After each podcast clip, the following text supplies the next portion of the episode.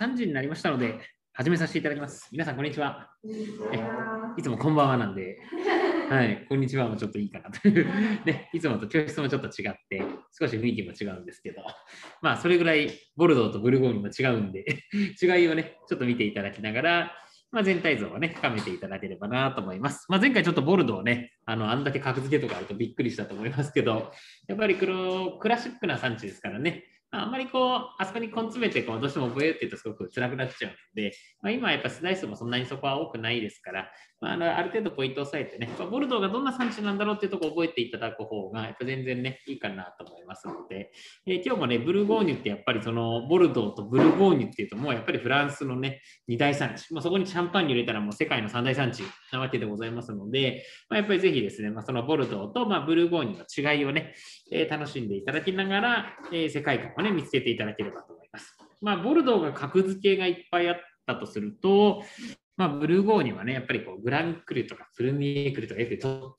級とか1級とかってやっぱいくつかこっちもあって、畑の名前をね、あの覚えたりとか、そういうのがやっぱりやったりとかね、生産可能食って言って、前回やったこの名前だと何色が作れますかってやっぱりいっぱい覚えなきゃいけないっていうところがあったりするんですけど、まあ、どちらかっていうとそういったところも問題としては最近絞られてきてるんで、まあ、もうどうしてもここはね、覚えておきましょうねっていうところは私の方でお伝えしますから、まあ、それ以外のところはブルゴーニュってあ素晴らしいところなんだなっていうのをやっぱ知っていただくね、のが一番ですので、そこをちょっとね、今日は大事にしていきたいなというふうに思います。で、えー、とではスタートしていきますけど、まあ、ちょっとね、画面の方、こっちの方がね、ちょっとスライドが薄くてごめんなさい、見づらいかもしれないですが、昼間、天気がいいとね、ちょっと映りが見えます？大丈夫ですか？なんとなく、えっ、と、うっすらでも全然構わないんで、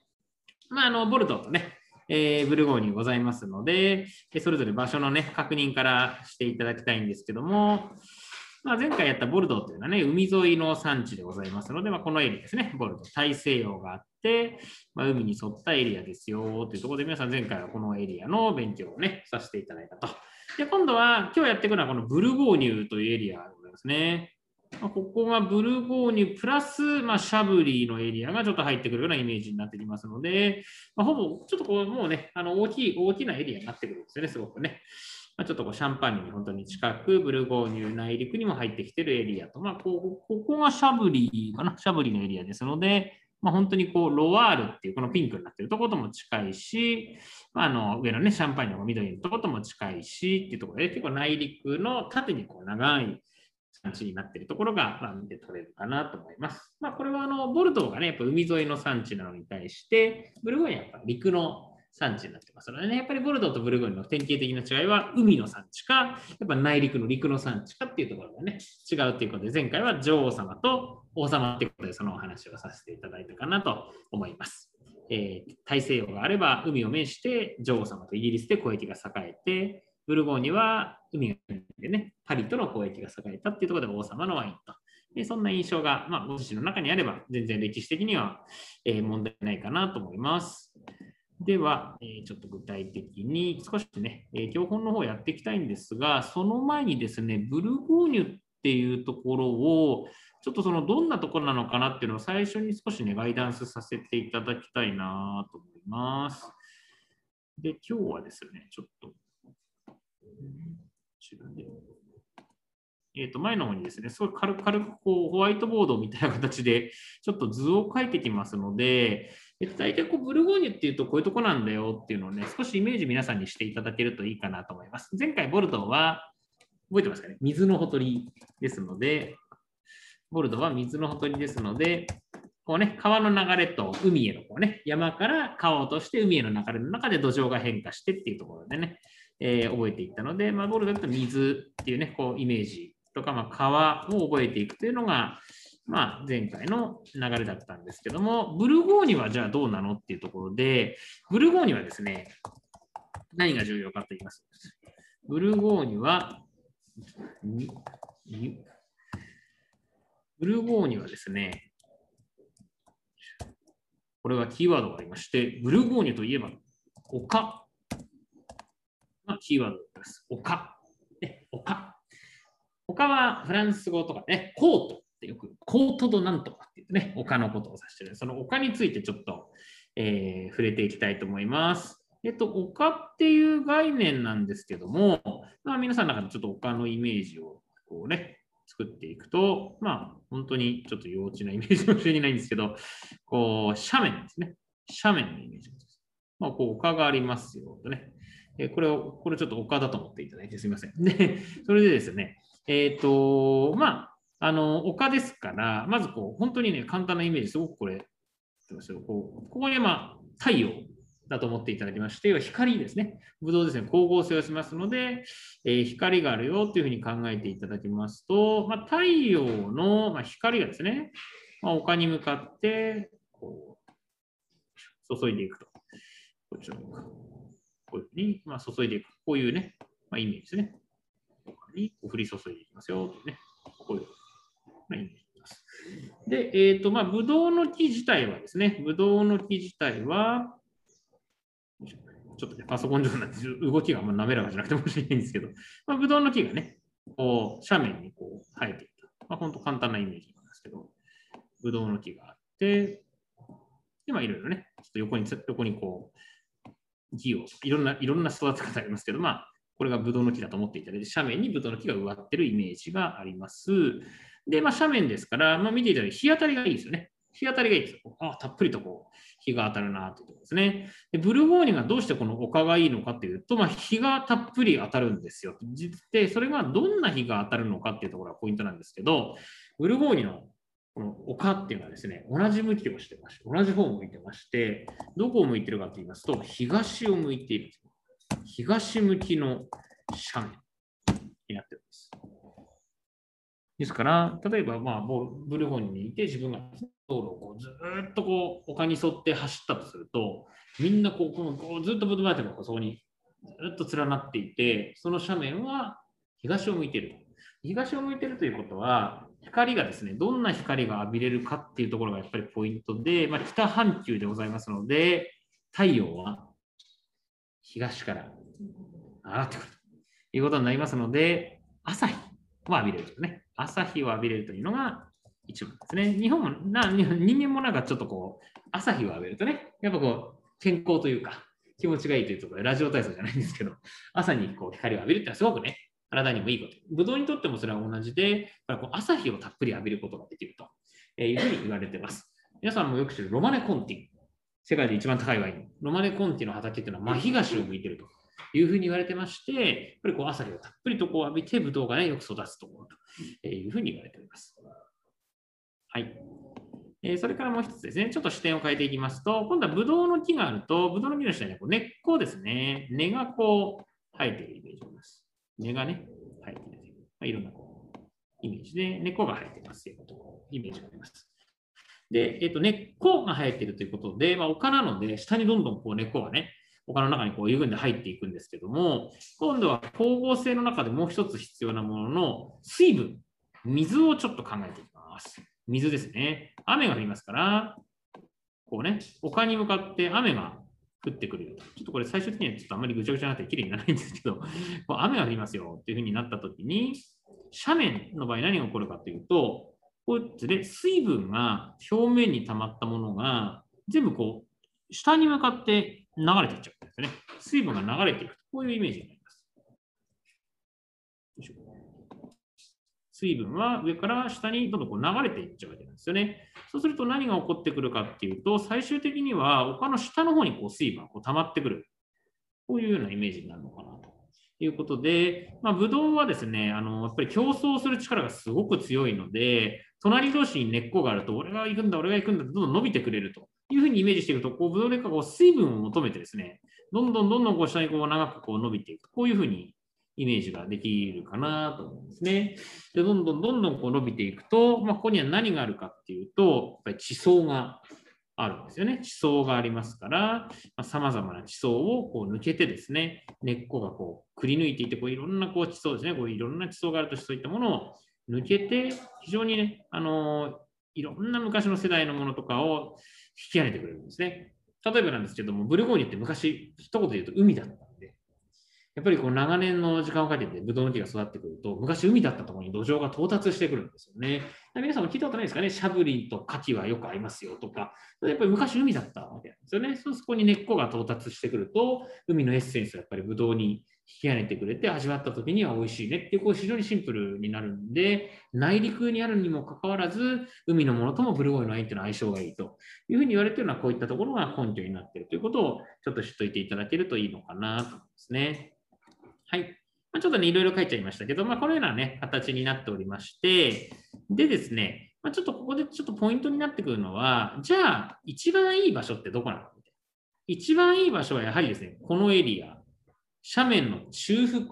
真ん中っていうのがやっぱ一番いいって言われてますね。水分の量もちょうどよくて、太陽の光もちょうど当たってっていうところですね。やっぱり斜面の上の方になってくると、光がちょっと当たりすぎちゃうってことがあったりとか、根っこがこう伸びきらなくて下まで行かないとかね。例えば斜面の下の方になると、やっぱり今度日当たりがちょっと悪いなとかですね、えー、海、下の方だと水分がちょっと多すぎちゃうなというようなことがあったりしますから、基本的にこの真ん中の今オレンジにちょっと判定してこの辺りが、まグランクリというふうに大体のところがなっているので、丘の真ん中っていうのはですね、皆さんが見上げて丘をこうバーって斜面を見上げたら、真ん中にいいところがあるんだなっていうのはなんとなくイメージで持っておいていただくといいかなと思います。そういうのはやっぱグランクル、特急みたいな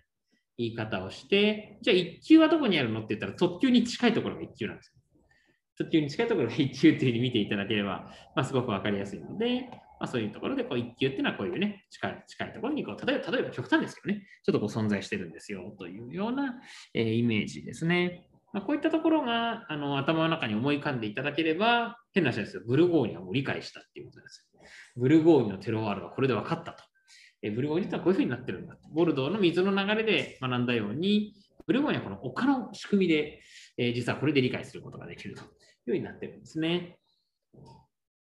はい。どうでしょうか？今回大丈夫そうでしょうか、まあ、非常にシンプルなちょっと構造のイメージにはなっちゃうんですけども、まあ、十分ね、あの、イメージとしては非常に見やすいんじゃないかなと思います。じゃあ今度これをね、法律に当てはめて、じゃあここからここまでは何ていう区画の名前にしようかとか、何ていう名前にしようかっていう、こう昔の修道士さんがあの畑を回って、ここはグランクルー、ここはプルミエクルーっていうふうにやってったんですけど、そうすると区画がどこ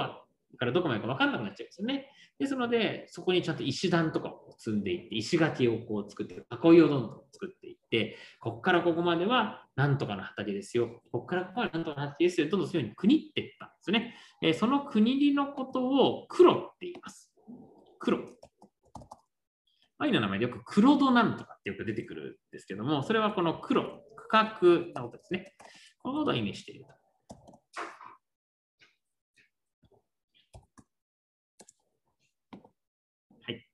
まあ、ですのでね、ブルゴーニュは丘、コートと区画、黒っていうね、まあ、C から始まる、まあ、この言葉になるかなと思いますが、それがね、よく登場していくようなこういった理由になっています。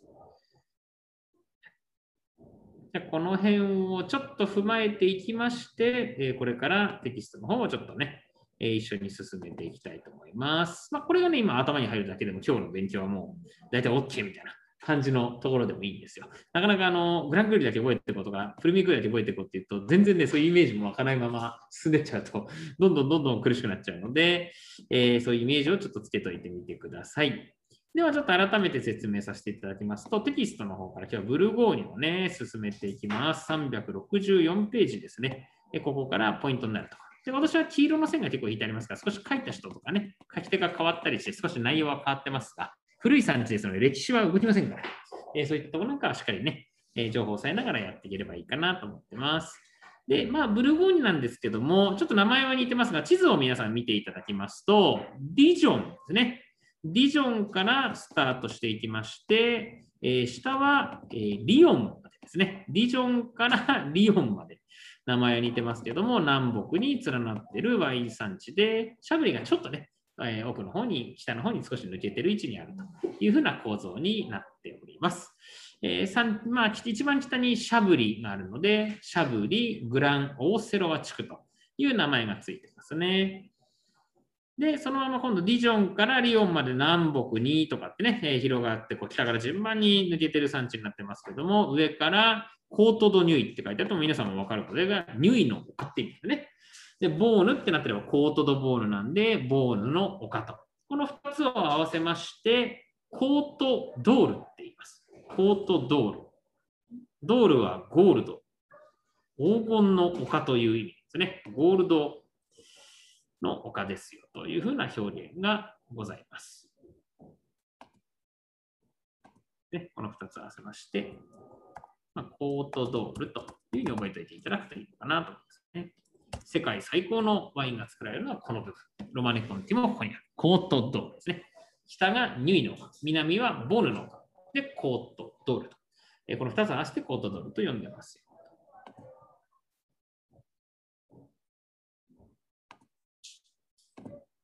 コートドールと言われるのはこのような、ちょっと見えづらいでしょうか、ごめんなさい。畑がですね、収穫期になると、こう、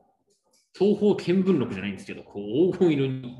こう染まってくるので、畑のこの様を見て、コートドールというふうにね、言われるようになったというふうに言われております。まあ、このようなね、ちょっとこう黄金色にね、畑が、丘が全部染まるんですよという、こういうイメージをね、ちょっと持っていていただくといいのかなと思いますね。はい、ちょっと戻ります。はい、その世界最大の産地がありまして、その下今度コートシャロネーズシャロネーズの丘になってますね。コート道路のワインって高い。すごく高いです、やっぱり。1本ね、5000円以上はもう間違いないかなというふうに思います。このそんなワインばっかめちゃ飲めないですよね。ですので、コートシャロネーズはだいたい2000から3000ぐらいのところで美味しいワインが楽しめるかなというところですね。えブルその下のマコネも非常にパフォーマンスとして優れているところかなと思いますね。新しいね、あのー、ちょっと原産地も認定されたりとかして、非常にね、あの今熱いところがマコネその下はボジョレーですね。皆さんよく知るボジョレーヌーボーで知られている産地になってくるかなと。まあ、このような形でリジョンから、まあリヨンまでのこのルートのところを、まあブルゴーニュのね、よくワイン街道というふうに言いまして、えー、Google Earth でシャーってずっと歩きますから 歩いていってもなかなか面白いですけど、ちょっと時間かかりますからね。まあ、でも歩いていくと、まあ、皆さんが今、例えばリジョンにいるような感覚になって、街からスタートしていくと、だんだん南に行くとすると、畑がね、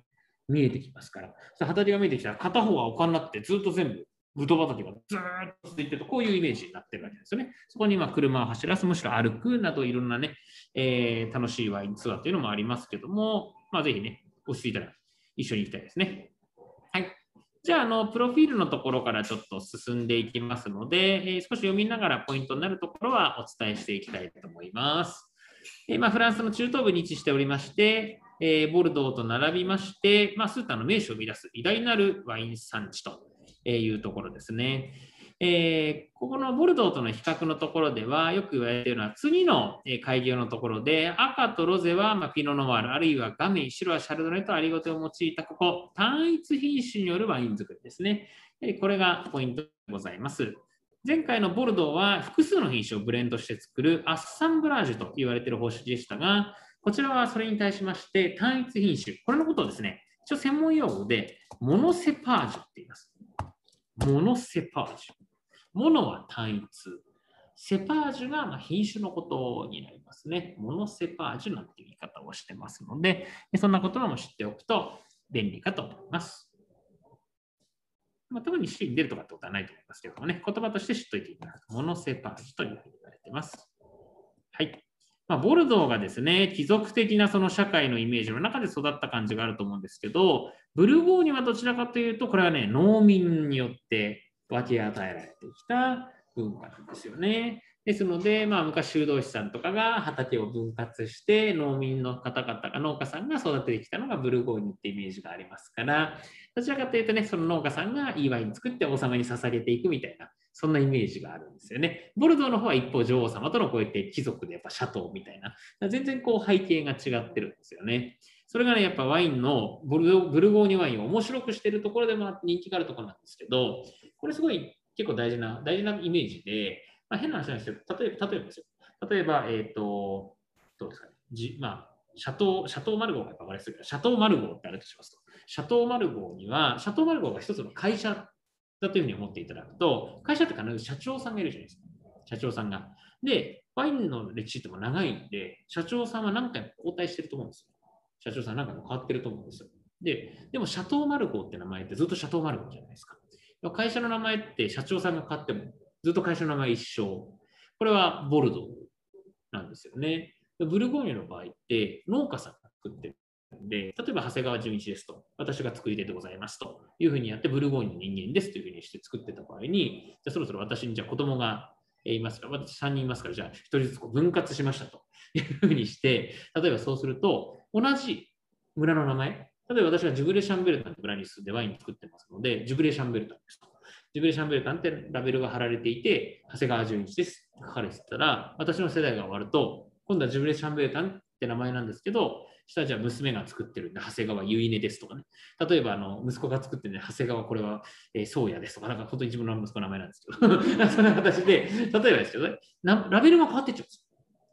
ラベルが同じ産地だからラベルが変わっていっちゃうんです。だからブルーゴーニュっていうのは作り手さんがどんどん分割で、どんどんどんどん小さくなったりとか、分け与えしていくと、今度またその息子に、例えば子供ができて、2人でまた分け与えましたね。どんどんちっちゃくなってそんなイメージとかもあったりして、まあ、基本的に引き継いでやっていくってことが多いんですけど、産地は一緒でも、名前がね、作り手の名前が変わってちゃう。そういったところが、まあ、あの面白いっていうところもあって、今はまブルーゴーニュのね、そういう、そういうなんかこう変わる楽しさっていうか、いろんな世代のところでね、人気があったりはしてるかなというね、イメージがあるんじゃないかなと思います。だからよく伝統を味わうトラディショナルなボルドーと、やっぱりこう、クラシックとかモダンとかこう、ね、変化を楽しむ、どちらかというとブルゴーニュみたいなね、そんな感じのところがあったりしてね、でブドウの作り、ワインの作り方もアッサンブラージュってこうブレンドして安定してますよ、ボルドーみたいな。でもこう、やっぱりブルゴーニュはモノセパージュ、単一だからヴィンテージによって差が出ちゃう。味も毎回違う。そういったどっちをこう皆さん好みますかっていうね、えー、ところとか、そういったところなんかをまたね、イメージしていただくのも面白いのかなと思いますね。はい。えー、次のページに行きますと、まあ、左の上のところにちょっと出てますけどもね、えー、3両目ぐらいのところでしょうか。えーまあ、修道会、要は修道士さんによって、えーまあ、黒ですね。え、黒が石垣で覆われたことを意味してますよということで、こう一つ一つ黒をね、分けてったんですよみたいな、そんな言葉がちょっと、え、記されてるかなと思いますね。えー、ベネディクト系の、まあ、クルニー修道この細かく覚えなくてもいいですけども、まあ、1988年、1098年にこう創設された首都の、ね、修道会によって、ブルゴンニュ・ブルトダリが大きくこう発展してますよと。まあ、だからお祈りをして、いやミサですよね。ミサお祈りをして、それでブドウの高生産とか育つのが始まっていって、いずれ農民に分け与えてとか、そういうね、イメージになっております。まあ、そういった一つ一つのこう気候のことをね、よくクリマーなんて言ったりするので、畑ごとに全然ね、もう全然違うので、そういったところがやっぱりこう面白いというふうに言われてるというところですね。だから同じワインのラベルなのに作り手さんがいっぱいいるっていうね、まあ、普段ありえないですね。シャトーマルゴはシャトーマルが1個しかないですもんね。まあ、そういう意味では同じワインの名前なのに作り手さんがいっぱいいるっていうのがブルゴーニュのやっぱりね、非常にこう、まあ、小規模ではありながらも人気のあるというかね、面白さを築いているところなのかなというところですね。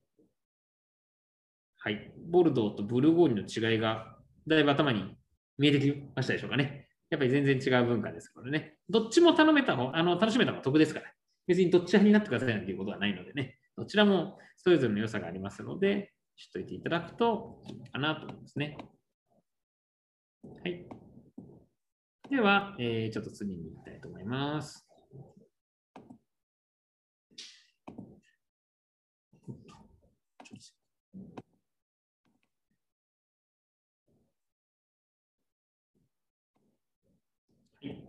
えー、ではですね、今度はちょっとその先ほどのというか前回と同じなんですが、世界遺産というのがですね、えー、次のページに出ておりまして、やはりこのブドウ畑の美しさ、まあ、コートドール、え、そういったブルゴーニュの畑というのはユネスコの世界遺産に登録されてますよというところですね。まあ、次のページ、経済の上のところにあるんですが、え、今2015年にそれが認定されましたというところが、まあ、記されているところです。まあ、ちょっと青線でこう引っ張ったところになりますけども、え、こちらですね。なんかページとか分からなくなっちゃったら言ってくださいね。なんかね。366ページ今やってます。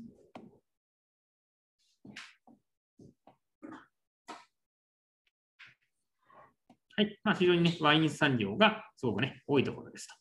えー、経済のところに、まあ、かつてブルゴーニュ地方は東に隣接するフランスコンテ地方と合併しとか、こうぐーっと書いてありますけども、ここになかなか聞き慣れない言葉があると思うんですが、えー、ボジョレーを除いたブルゴーニュのワイン産には16の生産者協同組合、ここに266のネゴシアン、久々に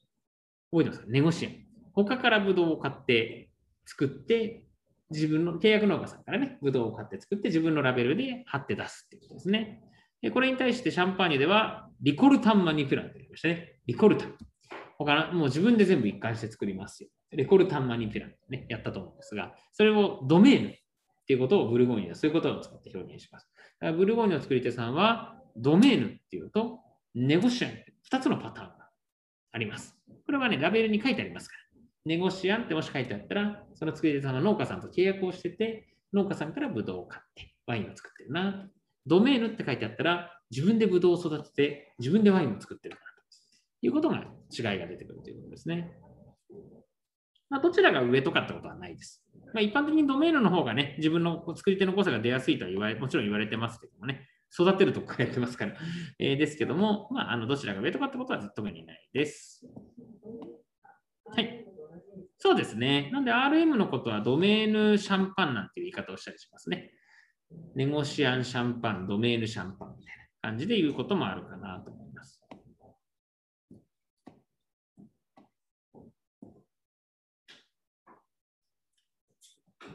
はい。気候風土のところをちょっと読んでいきます。この素晴らしいブルゴーニュ地方、何気候ですか？って聞かれたときには、まあ、大体反大陸性気候ないし、まあ、大陸性気候という表現ですね。やはり海がない気候になってますよと。気候風土ですね。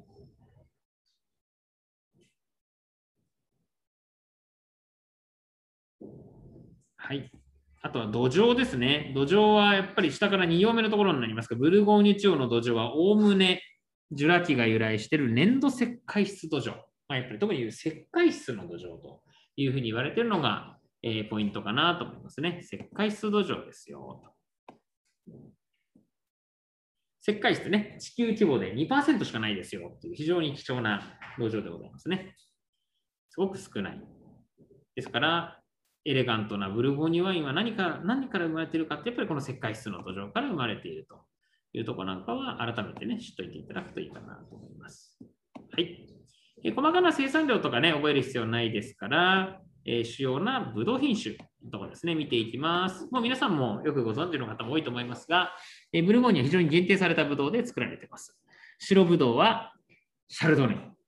個性がないのがシャルドネの個性とよく言いますから、世界最高の場所で作られるシャルドネというのは、世界最高の個性を持っているということになるわけなんですよね。ですので、シャルドネ。それから嫌いな品種でアリゴテ。アリゴテは飲んだことある方はい。ありがとうございます。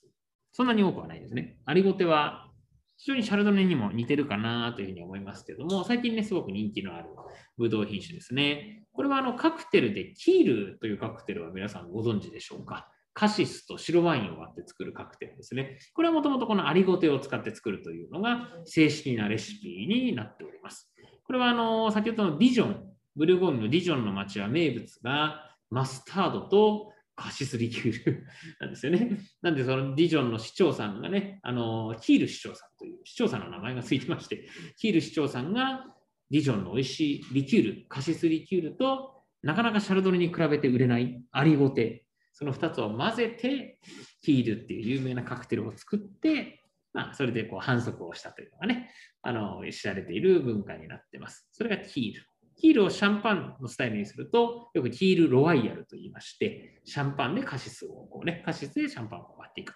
というようなこうスタイルですね。人気が非常にあるかなと思いますので、まあ、ありごとはキールに使うんだよなと知っておいていただくといいんじゃないかなと思います。はい。黒ぶどうはピノノワールですね。まあ、皆さんもご存知のピノノワール。ピノノワールのピノっていうのは、ちなみに松、松ぼっくりの松の意味がありまして、要はこう、ぶどうの房の形が松ぼっくりみたいな。それでこう、松、要は黒い松って言うんです。ノワールは黒なんで、黒の松という意味ですね。これピノ、ピノブランだったら白のね、ピノになりますし、ピノグリだったら灰色のピノになるということですね。で、ピノに色がついているということです。はい。ガメイ。これは皆さんもよく馴染みのあるボジョレー・ヌーボー。ボジョレーのブドウ品種は何ですかというと、やはりガメイというブドウ品種になるのかなと思いますね。非常にメジャーなブドウでございますが、あまり一般の方には知られてないのかなと思いますね。ボジョレーって何何の品種って聞かれてね、すぐ答えるってなかなか知ら勉強しないとわからないですから、ガメイというブドウを使ってます。はい。あと、お料理ですね。え、ブフブルディーニョ。もうこれ非常に有名でお好きな方も多いと思いますが、牛肉の赤ワインですとか、あとやっぱりブルゴーニュって言ったらっていうか、まあ、フランスと言ったら鳥です。ですので、やっぱりこう日本だと鳥ってちょっと安いイメージありますけど、やはりこう地鶏のね、えー、素晴らしさってありますね。コックオバンとかね、鶏肉の赤ワインにある鍋でバンバン出てきますと、こういうものですとか、あとジャンボンペルシエ、ハムのね、香草ゼリー寄せ、よくこう、デパートとかで見ませんかね、スーパーとかで、こう、ハム四角く切ってあって、パセリがまぶしてあって、ゼリー型でテリーヌみたいになってるね。ああいう感じのものですとか、このウフワンムーレとかっていうのも、これもクラシックなようです。これ覚えなくていいですよ。ただ聞いてるだけで。あの、ポーチドエッグの赤ワインソース。もう赤ワインの中でね、卵落としちゃう。赤ワインブワブワって沸騰させて、そこに落とし卵ポーチドエッグ、ポーチして。で、こう固めてね、一緒に食べる美味しい。ベーコン入れてね、すごく美味しい。一緒に食べてもね、おお家でもできます。あと、今エスカルゴも有名ですね。チーズはエポワスとか、シャロレ、マコネ、ヤギのチーズがあったりとか、シトーとかね、いろいろ、まあ、今年の両方からも新しい、新しい、いろんなパンデピスとかカシスとかも出てますけれども、パンデピスなんかね、女性の方お好きな人多いんじゃないですかね、ジンジャーブレッド、ね、永遠に食べ続けられるみたいな、ワインと一緒にみたいな、紅茶と一緒にとかね、すごく合う組み合わせになってるかと思います。えっと、ちょっと私の方ではこれ、ブルゴーニュの郷土料理のちょっと写真なんですけども、まあ、こうね、ジャンボンペルシエとか、左下がジャンボンペルシエ。あ、こっちこれがね、ジャンボンペルシェになっておりまして、えー、ちょっとこうパセリとね、ハムのこうテリーヌみたいなものとか、まあ、エスカルゴですとかね、ちょっとムースにしてるお魚のね、アメリケールとか、魚のムースとか、あとはほほ肉のね、やっぱ煮込みのお料理とか、こういったのがやはり非常にね、えー、有名なのかなと思います。あとはブルゴーニュ、やっぱね、丘、丘。これがブルゴーニュで一番有名な丘ですけどもモンマルト。この立派な丘になってます。これ昔はあのここにこう動物を追い詰めて、動画に追い詰めて、落として、それで落下死をさせて食料にしたんですよね。だからジビエのお料理なんかこう、そういうことで鹿に鹿にとかそういうのね、ジビエのものを追い詰めて落として、こうやっていうふうにして作ったりね、するようなことで知られております。まあ、非常にこう、斜面がね、こうあって、この真ん中とかで日当たりがね、すごくいいから、ぱりいいものが疲れてるのかなとか、なんかそんな意味で、ここに街、ね、道がずっと走ってて、皆さんこの丘を見ながら、ブルゴーニュ街道をこう歩いていくと、こういうね、うわ、すごいっていうのに出会ったりするというね、私もこれは見たときに実際にすごい感動しました。すごいなと思って、迫力のある、非常に丘でございますね。合格したらみんなで行きましょう。はい、というところです。はい。で、例えばブルゴーニュね、ちょっと美味しいものいくつか、そうですね。あとは、やっぱりチーズはちょっとお伝えしておかなきゃいけないのもありますから、チーズの方を少しいきましょうか。ちょっとね。はい、いきます。はい。ちょっと今日ね画像を用意するにして、パソコンがちょっと重くなってしまった。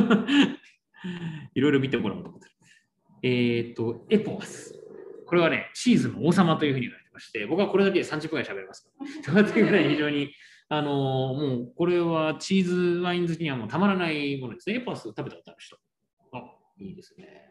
たくさん召し上がってますね。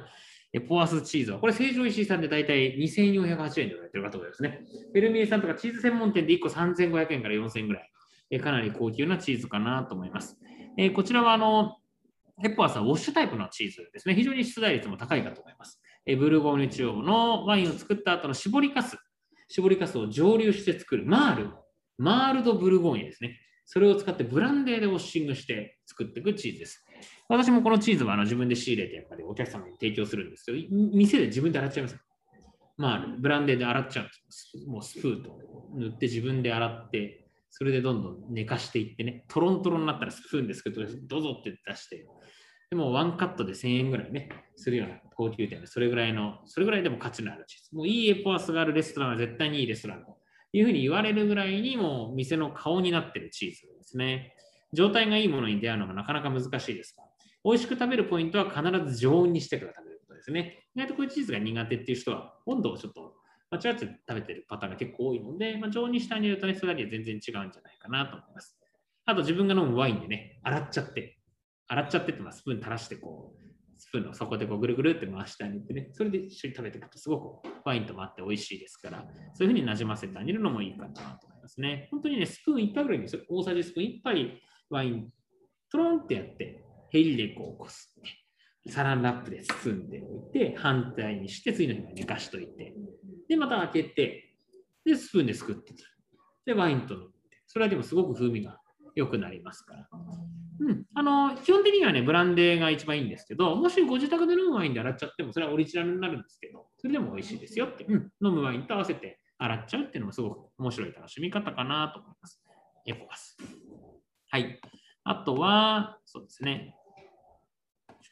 これはマコネかなこういうヤギのチーズもね、ブルゴーニャ、ボルドーもヤギのチーズありますけど、ヤギのチーズも人気がありますね。これちょっと大きくします。シャロ。まあ、いろいろちょっと Google さんでね、見ていくといろんなチーズがありますけど。ちょっとこフェルミエさんのあれかな画像かな？こっちすごい綺麗なヤギのチーズ。ちょっとね、こう本当にカリッカリになるように寝かせるんですよ。もう水分が飛んでカリッカリに石みたいになってくる。そうするそのカリッカリになってくるとナッツみたいな香ばしい皮にヤギのチーズってなってきて、そうするとナッツの香りとか樽の効いた美味しいブルゴーニュの白でちょっとナッティーな味がなってくる。それと合わせるのがすごくね、相性が良かったりですとかします。そういう組み合わせもいいかな。シャロレはね、あの牛が、シャロレ牛って牛が有名なんですけど、このチーズはシャロレってヤギのチーズ。でブルゴーニュのチーズとして非常にね、よく知られているものでございます。といったところですね。ちょっと重いんでタスクを軽くしました。では、えー、いきます。はい。ということでね、まあ、ブルゴーニュに関しましては非常にね、あのー、まあ、美食のやっぱり地なんですよね。美味しいワインがあるとこには美味しいやっぱりチーズと美味しい郷土料理があるのでね、ぜひそういったベースなんかは知っといていただけるといいんじゃないかなと思います。では、そんな楽しい30分はこれでおしまいでございました。ここからはバッチリと、試験対策講座1時間、しっかり皆さんにお伝えしていきたいと思います。まずはですね、えー、ブルゴーニュ全域ということで、まあ、前回もやりましたが、ボルドーとかね、えー、細かく見ていくとメドックとか、グラブとか、それぞれの地方に、まあ、ワインの産地がどんどん絞られていくイメージなんですよね。今日やっていくブルゴーニュも一緒です。最初は例えば直線東京都をやりまして、その後は例えば渋谷区をやりましてみたいな、その後こう中にどんどん入っていくようなイメージですね。えー、ブルゴーニュ、まずブルゴーニュ全体からいきますよ。ね、ブルゴーニュ地方。まあ、日本でいうと関東地方をやってるようなイメージで考えていただくといいと思います。で最初にですね、ワインのラベルに地方名と書いてありますが、もしブルーゴーニュと、これ実際多いですよね。ブルーゴーニュってラベルに書いてあるワイン、いっぱいワインショップに行くと置いてあると思います。で、これは白もあるし、赤もあるし、ロゼもありますよ。そういう意味です。白もありますし、赤もありますし、ロゼもありますよっていう意味です。全部作れますよということですね。最近認定されたのはですね、このブルゴーニュ、コートドール。昔からコートドールって呼び方はあったんですけど、コートドール、黄金の丘っていうふうにわざと言うワインってなかったんですよ。なかったんですけども、最近できました。ということで、ブルゴーニュ、コートドールっていうふうに最近はラベルに書いてあるものもあります。でもこの場合は生産可能色が1個なくなってますよ。ロゼがない。ロゼがないです。だからもしブルゴーニュ、コートドールって書いてあるロゼは世の中に絶対ないということです。もう白と赤しかこれはないんですよというような考え方ですね。こういうことを生産可能色というふうに言います。問題の出方としては、ブルゴーニュコートドールの生産可能色で正しいものを答えなさい。赤のみ、白のみ、赤白、赤白ロゼとか、そういう問題が出てきて、赤白ですというふうに答えていただくというようなパターンの問題が昔からのパターンなのかなと思いますね。はい。えー、ブルゴーニュ、アリゴテとかね。アリゴテはこれ、ブドウの品種の名前が書いてあるので、それも非常にね、え、分かりやすいかなと思います。これ一回ね、ブルゴーニュアリゴテって書き方がなくなったんですけど、最近またちょっとまた登場した書き方になっていますね。試験に出やすいのがですね、これこれです。ブルゴーニュパストゥグラン。これなんか比較的に問題に出されやすい傾向がありますので、覚えておくといいと思います。まあ、全部で一時覚えようというのは大変ですから、え、ブルゴーニュパストゥグランですね。えー、こちらの方が生産可能色が、これは赤とロゼなんで、えー、白はないんですよね。白はないという形になってます。これなんかちょっと過去問とか見たりとか、生徒さんのヒアリングを聞いてると、なんか比較的これが生産可能色全体の中ではよく出てくるかなというところですね。はい。あとは、えー、ちょっと下に行きますと、今度クレマンってことが出てきます。クレマンド・ブルゴーニュというのが出てくると思います。クレマンはですね、シャンパーニュと同じ作り方で作っているフランスのスパークリングワインです。でその地方になってます。シャンパーニュと同じ作り方って何かなっていうと、前々回やったような瓶の中で1個ずつ泡を作っていくやり方のことですね。シャンパーニュは15加熱以上でございましたけども、クレマンに関しては、これはもう大体ね、全国共通というか、フランス国内共通で9加熱以上になってます。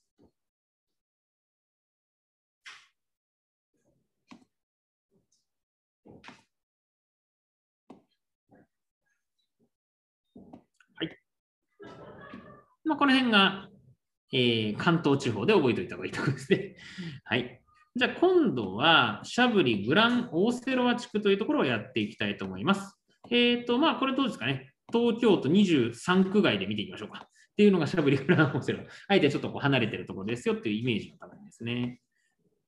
ブルゴーニュってそういうふうな、ちょっと例えばいつもくんですけど、自分自身もそうしていくとすごい勉強するとき楽だったんで、あ大体この辺のことをやってるんだなってイメージがね、湧きやすかったので、ちょっとそういうやり方をあえて、ちょっと日本の例えでやらせてもらってます。えー、シャブリ行きたいと思います。シャブリ飲んだことある人？大丈夫ですよ、皆さんね。大丈夫ですね。ほとんどの人飲んでますよね。はい。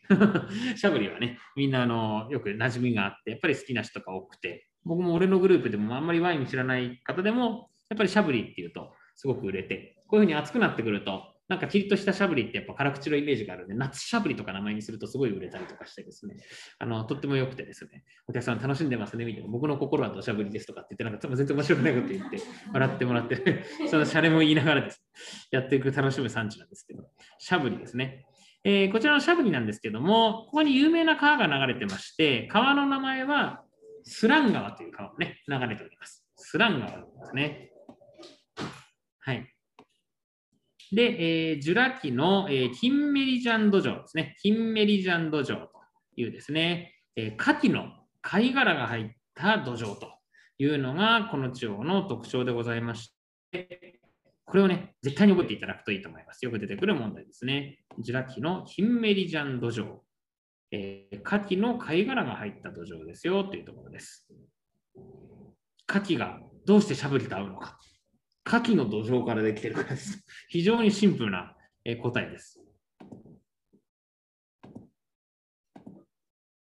はい、えー、キンメリジャンのね、あのちょっと画像がありますけども、こんな形のですね、これもちょっと Google 先生で調べてますけど、まあ、こう、ちょっとアンモナイト的なイメージまでいかないんですけど、化石がね、混ざってるのをイメージ。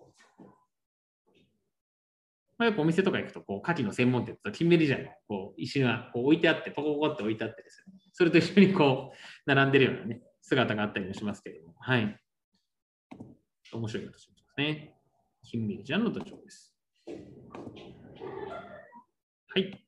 えー、そういったしゃぶりのところの、まあ、金メリタンドですね。これは必ず覚えていただきまして、あとやっぱりしゃぶりって言ったらね、白ワインですから、しゃぶりで赤っていうのはね、なかなかないという形になっております。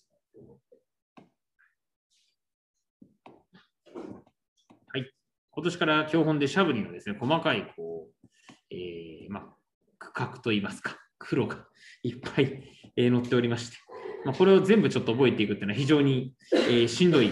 え、ところではありますけども、まあ、シャブリですね、まあ、有名なところといたしまして、よく1級あたりまで問題出てきたりするんで解説したりするんですけど、まあ、ちょっと今回はそこまではいいかなと思いますので、え、しっかりですね、グランクリを抑えていくといいかなと思います。特急ですね。まあ、正直、シャブリの突起を覚えておくだけでもすごく大変。えー、次のページ見ていただきますと、グランクルという形で、えー、シャブリの畑が出ておりまして、で、これイメージとしてはですね、まあ、地図上でいうと川がですね、流れ方としては、まあ、川の流れがですね、こうスラン川って川がこう流れているようなイメージでございまして、この川の前回って皆さん、これ、こっち側のことは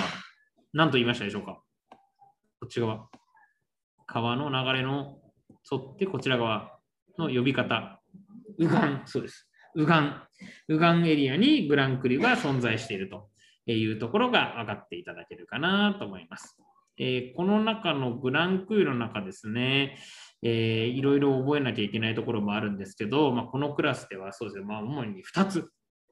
えー、と一番大切なのは、まず一番大きなところはどこですかとか、一番小さいところどこですかって結構そういう問題出されやすいですから、えー、基本問題にはなるんですが、レ黒って書いてあるのが一番ね、大きいところです。今日やった黒。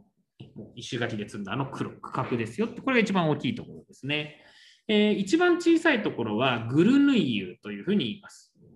シャブリ、グランクリュ、グルヌイユって言ったら一番小さな区画という形ですね。ちなみにグルヌイユはあのフランス語でカエルという意味がありまして、カエルが鳴くシャブリの畑なんで、それでグルヌイユって名前がついているというふうに言われています。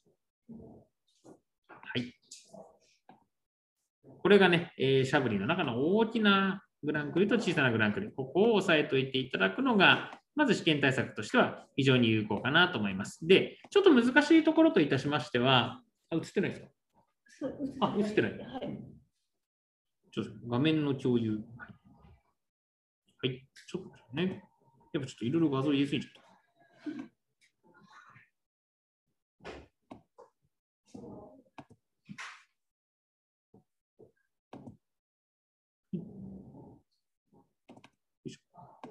よいいかな？大丈夫かな？はい。ちょっとね、えー、再開していきます。よいしょ。シャブですね。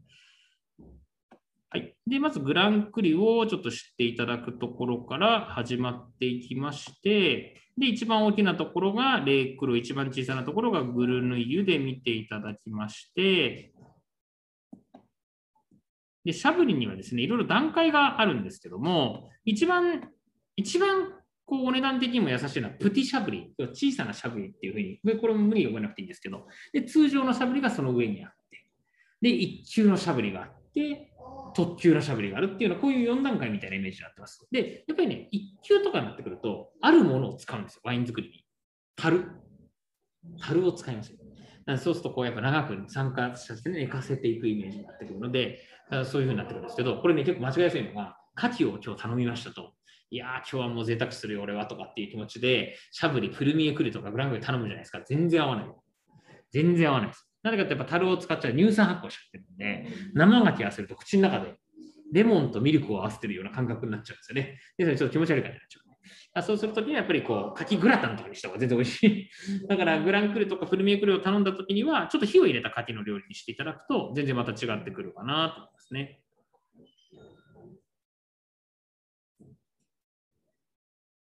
はい。あとごめんなさい。グランクールのところに戻りますと、一つだけね、ちょっと一応やっとこうかな。ちょっと難しい話です。えっと、この地方にですね、ちょっと特別なブルゴーニュって畑がありまして、どんな畑かなっていうと、専門用語でモノポールって言います。モノポール。モノポール。さっきモノってモノセパージュってやったと思うんですけど、単独単一っていう意味で、えモノっていうふうに意味になっております。えー、ですので、こうシャプリの中で、ちょっとこの畑はね、もうこの人しか持ってないですよっていう、そういう単独所有って言いまして、そうですね、畑をその人しか持ってない。普通ブルゴーニュは一つの畑をみんなで分かち合うのに、その人が独占して持ってますよみたいな。なんで結構価値が高いわけなんですよね。えー、それのことをモノポールというんですが、シャブリにあるモノポールで有名な畑がありまして、えー、それのことをですね、ムートンヌというふうに呼んでおります。ムートンヌという畑がありまして、えこちらのはよくね、試験にも出てくるので、ちょっと難しい問題ですが、チェックをします。ムートン。こちらの作り手さんの名前は、ロン・デパキさんという方が作ってるんですけど、これは割とね、試験の定番の問題です。だからこう、このムートンヌっていう畑は、ロン・デパキさんしか持ってないわけなんですよね。グルヌイユとかさっきやったレイクロっていう畑はいろんな人が持ってるんです。でもこのロン・デパキさんはこのムートンヌを単独所有していると。いうふうに表現をするんですね。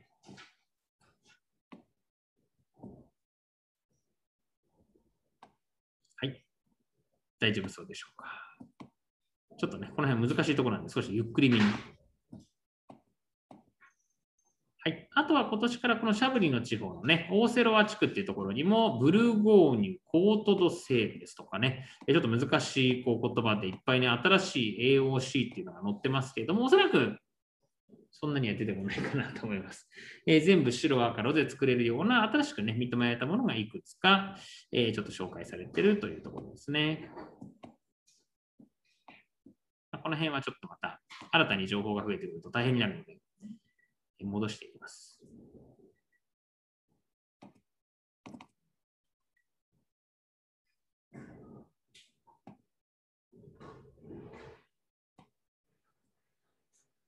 はい。では、えー、続いていきます。えー、今度はシャブリの地方ですね。こちらの方でちょっと重要なところでは、イランシーというのがね、村名のところに出てくると思います。イランシー。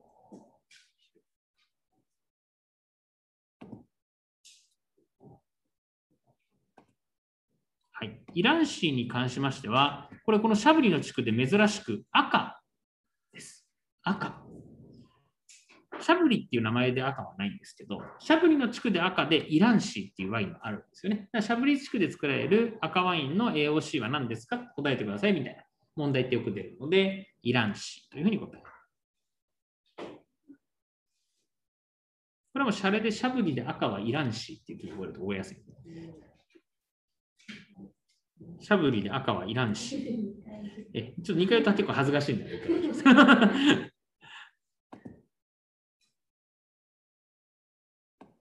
はい。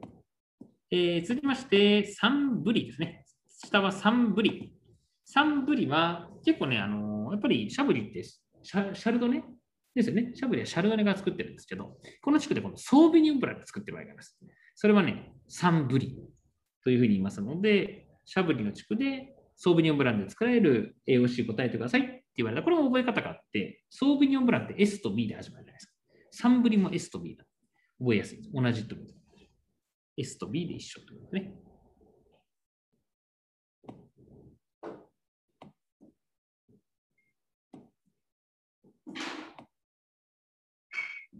はい。ここまで大丈夫そうでしょうか？は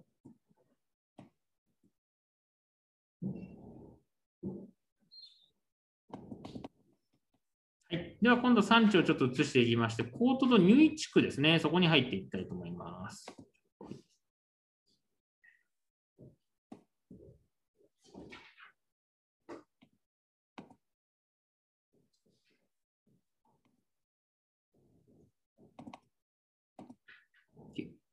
はい、じゃあページを移していきまして、これ北からディジョンから入っていきまして、皆さんがね、旅をしていきましたと。最初にマルサネという村がありまして、その下に言語ですよ。フィサン、ジブレ・シャンベルタ、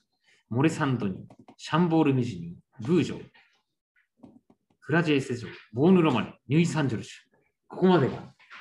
コードニューです。昔はこれを全部覚えてるんです。北から順番に覚えていくわけです。これ覚え、北から順番に並べてください。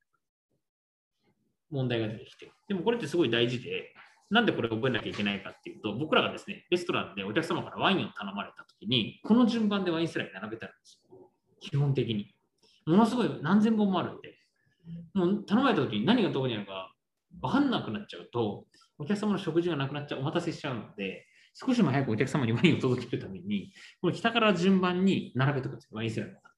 そうすると、あ例えばあシャンボールミジに頼まれたって、例えばこれになったら真ん中真ん中よりちょっと上だなとか、こういう感じで見せていくわけなんですよね。で、みんな入産地、入産地じゃちょっと下の方だなみたいな、こんなこんなイメージなんですよ。で前回やったボルドとかもみんなそうです。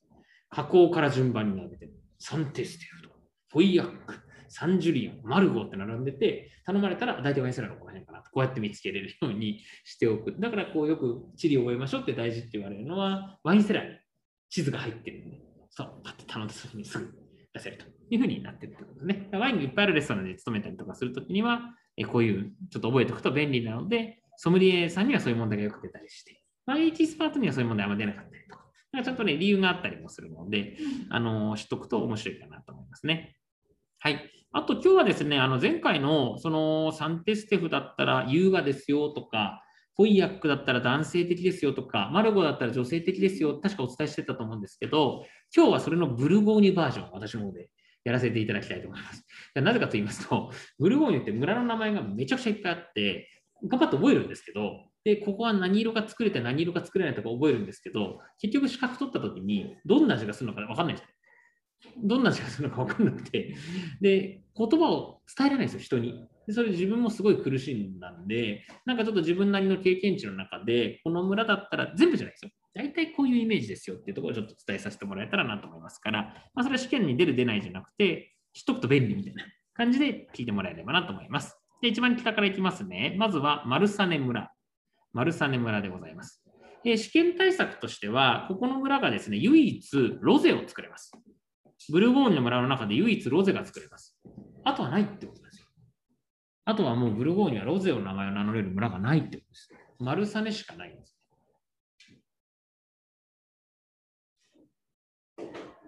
マルサネ村はロゼが作れる場所ですね。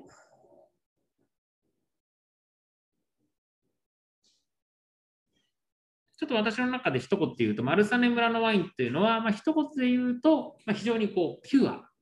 なイメージ。やっぱり北の方にあるので、ピュアなイメージなのかなと思います。いろいろ喋りたいんですよ。喋ると他の地区とかぶっちゃうんで、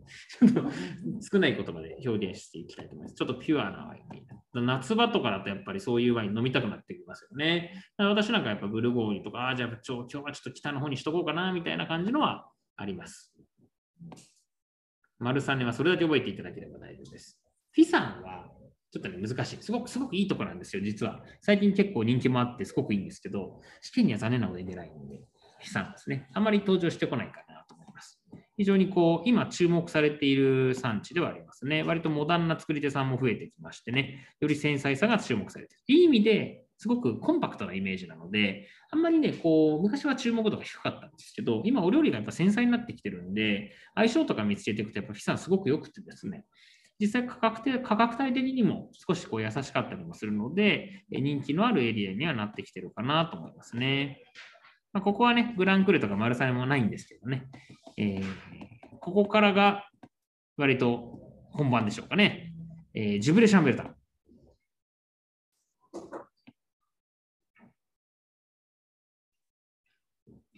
これですね、ジュブレ・シャンベルタン。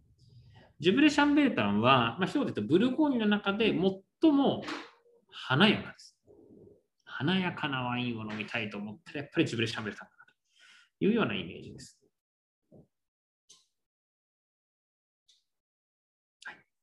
でジブレ・シャンベルタのいいところは、ただ華やかなだけではなくて、ここは土壌がですね、酸化鉄。前回やったポムロールみたいに、酸化鉄の土壌が入っておりますので、いい意味でこう鉄分あるわけですね。鉄分があるということも重要なポイントかなと思います。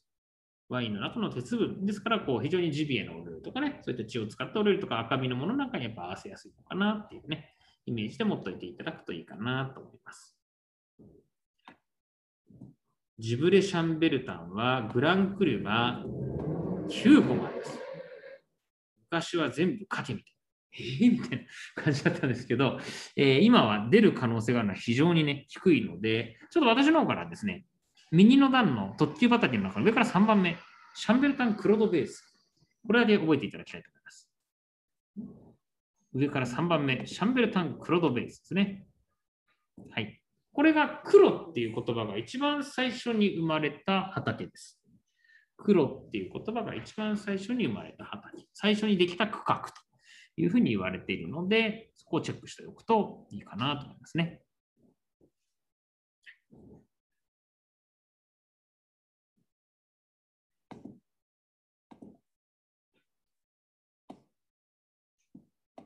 本当、ジュブレ・シャンベルタンだけでずっとお話しするんじゃうんですよね。で、最近ちょっと地図がよく出ますので、えー、こんな地図出るの？ってやっぱ思っちゃうと思うんですけど、この例えばこのシャンベルタン・クロトベズってどこですかと。この地図が出てきて、シャンベルタン・クローベズのとこ選択してくださいっていう問題が出ますから。で必ずそのシャンベルタン・クローベズか分かんないんですけど、ちょっと今回、全集中講座ということで、私ので、これをまずやっぱ一番出題率が高いのを覚えたいなというところで、3番のシャンベルタン・クローベズの位置を皆さん確認していただいて、この地図が出てきて、その場所どこですかって聞かれたら、それが答えれるようにしといてください。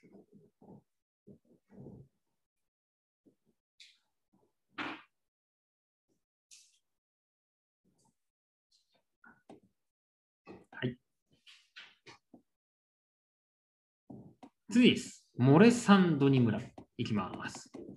えー、モレサンドニ村といたしましては、ちょっと個人的にはですね、あんまりこう表立って、やっぱりこう名前的にね、やっぱジュブレシャンベルターンとか言われちゃうと、ボーヌルあのモレサンドニっていうと、なんかね、言葉のトーン的に頼まれづらいんですよ、正直。だからちょちょっとこう、おとなしいイメージがあって、ところがね、この村すごくいい村で、こうね、うまみ、や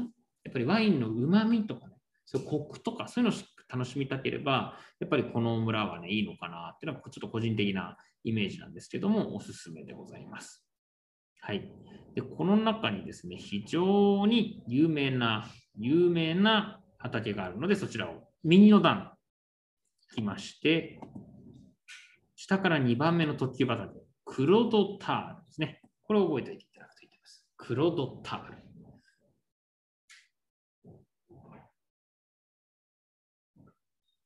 しかも石灰のね、こう岩、石灰岩って言っても石灰の岩があって、その上にもう畑があるんです。石灰の岩があって、その上に畑があるってすごい特別な場所で、1本5万ぐらいですね。ちょっと非常に高級な、えー、ワインでございますけども、やはり名門でございます。クロータール。はい。5万ぐらいはしちゃうかなとですね。はい。記念日に合格したらと。で、そういう感じ。それでも高いかなと思いますけどね。レストランだと本当に10万近くはやっぱりしてくるような非常に高級なワインかなと思いますね。ここにクロドタールの説明がちょっと下のところに出てるんですけど、クロドタールは1141年以来ですね、えー、常に単独所有、先ほど申し上げましたモノポールの畑ですね、えー、になっております。だからこの、まあ、いろんな人にね、売却というか売られたりして、オーナーが変わってたりするんですけどね。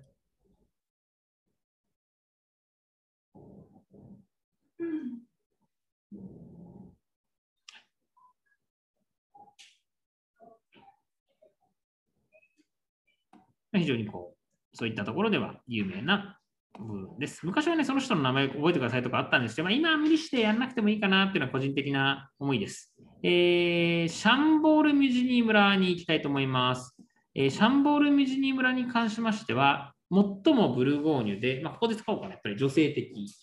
えー、繊細なとかね、エレガントなイメージがありますと。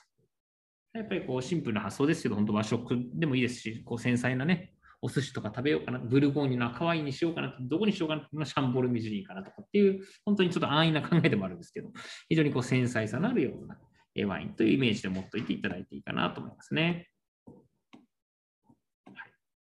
で、今日これからまだまだ続々とね、いろいろあの登場してくるんですけど、結局いろいろ登場してくるんですけど、私がね、皆さんに絶対覚えていただきたい。今日一番覚えていただきたい畑の名前は、これが出題率ナンバーワンになるんですけど、次のページの左の段の、このシャンボールミュジニ村にある特急畑の名前で、ミュジニーと言います。これ、これ出題率が非常に高いです。でミュージニーは生産可能色が白、赤です。白、赤。これ非常に高価です。特に白は非常に高価かと思いますが、無地には生産可能色が白赤っていうのをちょっと覚えていただきたいですね。これはね、シャンボールミュジニーっていう村の名前だと赤しかないんです。白はないわけです。赤のみしか作れないで。ももっと狭くなってくる畑の名前のミジニっていう風になった時には、なぜか白もいいんだよっていう、非常に珍しいパターン。普通東京都で赤しか作るなって言われてたら、渋谷区の人は、いや、俺は白作るよって言ったら認められてるようなもんですからね。ってことだったら、ちょっと変なわけじゃないですか。だから特殊なんですよ。ですごくそれで問題に出るというようなイメージがありまして、まあ、確実に厳しい方はこれだけ覚えておくと。それでも出題率は高くなってくるんじゃないかなと思いますね。もう非常に定番の問題ですね。必ず皆さんにはこれは覚えてくださいと毎年お伝えしてて、そう言ってて後悔したことは一度もない、えぐらいの、えグランクリューでございます。あと、ここだけね、もう一個、一級畑。これをちょっと覚えていただきたいのが一つありまして、一級畑なんですけども、グランクリ並みに有名ですよ。このレザムルーズ。レザムルーズ。一番左下。レザムルーズ。一番左下でございます。レザムルーズ。ちょっとね、言語で書いてあるから皆さん見づらいかもしれません。一番左下のここですね。レザムルーズ。これ意味がありまして、えー、恋人たちという意味があります。恋人たちという意味があります。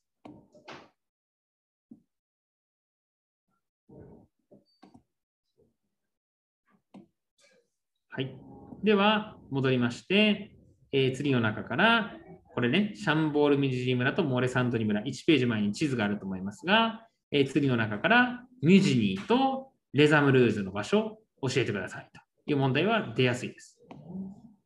6番。ね。ミュジニー、それからレザムルーズ、恋人たち、アルファベットの G 見ていただくと、こんなに近い。分かっていただけるとですね。左のところに両方チェックしてるわけですから、非常に近いところにあるなということが分かっていただけると思います。この2つをしっかりチェックしていただくと、いい対策になっていただけるんじゃないかなというふうに思います。まずこれをね、覚えておきましょうと。はい。次です。ブーブージョは生産者がすごくいっぱいいるんですよ。すごくいっぱいいるんで、ちょっと私の一言で言えない。ちょっといろんな人がいすぎて、あの個性がちょっと生産者の人によるところかなと思いますが、その生産者が多いよっていうところをちょっと覚えておいていただくのがポイントで、えここのグランクリはですね、ちょっと民主党のに出てますが、クロドブージョと言います。クロドブージョ。そのまま村の名前がついてるクロドブージョと言いうですね。大体2万円から3万円ぐらいで、えー、ご購入いただけるようなワインがほとんどかなと思いますが、えー、クロード・ブージョですね。生産者も本当にいっぱいいると、80人も。すごいいっぱいいて、さすがに個性が多すぎてちょっと把握しきれないんですけども、えー、そういったことですね。まあ、一番大きいんですよってことね。一番大きくて、面積もいっぱいだな、人もいっぱいだなって覚える覚え方でいいと思います。えー、続きまして、ボーヌ・ロマネ村でございますけども、えー、こちらはあのかの有名なロマネコンティもあるということで、ボーヌ・ロマネ村でございますね。えー、一言で表現するのであれば、ブルゴーニュで最も、まあ、官能的なワインがある。官能的ですよね。やっぱりこう誘われるような。飲まなくてもずっと置いといても大丈夫みたいな。香りでもずっと楽しめてしまうような、もちろん味わいも素晴らしいんですけど、えそういった完璧というふうに言われているわけですね。皆さんもロマネコンってね、見て、こう十字架の、この前で写真撮るって基本的に、もう必ず、私もやっちゃいましたけど、写真を撮ってね、こうね記念撮影するのっていうのはやっぱ多いかなと思いますけどもね。ロマネコンティ。非常に美しい。もうここのブドウとかこうピッと取ってね、あの日本に持って帰ってきたら犯罪捕まります、みたいなね。ちょっとね、食べようと、ね、監視カメラ入ってて、すごいセキュリティもすごくて、まあ、あのロマニコンテナも偽物がすごくいっぱいありますから、からもうしっかりこう、偽装できないいろんな仕組みがね、いろんなこうバーコードとかいろんなのが入っててね、今大体150万ぐらい1本。すごいもう高価なワインです。私も人生ではちょっとお客様が楽しんでるのをちょっとテイスティングさせていただいたことがちょっとだけありましたけども、それぐらいで、もうあとはほぼほぼないですね。ロマネコンティはやっぱり赤ワインとかっていうよりもロマネコンティの味がするってよく言われますよね。もうよもうそれ他にはないんだよっていうね、唯一無二ですよっていう表現がされますけども。まあそのね、はい。どんな感じですか？ロマネコンテの味は。ああ、どうですかね。もうとにかくなんか僕の中でも本当お花畑にいるみたいな感じでしたよね。はい。すごいもう華やかすぎちゃって、すごいもう華やかすぎちゃって、圧倒的なものがあったなっていう印象ですけどね。はい。でも試験に出ないんで。あの有名すぎて。なんで、えっ、ー、と、皆さん、式に出るのはこの特急畑の中のラ・ロマネですね。ロマネコンテの上にあるラ・ロマネを覚えていただくといいと思います。ラ・ロマネ。これね、一番グランクルの中で小さい。最小です。一番小さい。ということで覚えておいていただくといいかなと思います。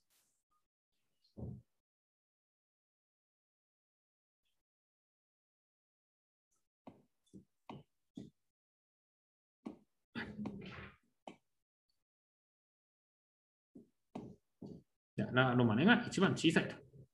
ね。では、えー、次に行きたいと思います。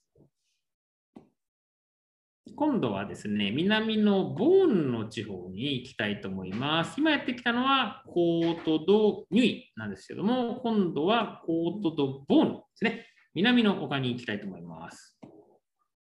今日ちょっと情報多いところで少しゆっくりめにやらせていただいております。ブルゴーニュ一気に詰め込むと結構頭パンクするんですよ。なんでちょっとスロートーンで今日は少しお時間もいただいて、この時間にふさわしくゆったりと。で、ちょっとページをだいぶ飛ばしていきましょうか。あんまりやりすぎちゃうと大変になっちゃうので、今日はいくつか絞っていきたいと思います。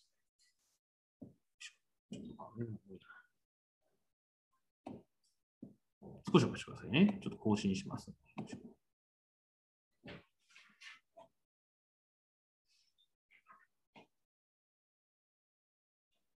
活字が多くて読み込みで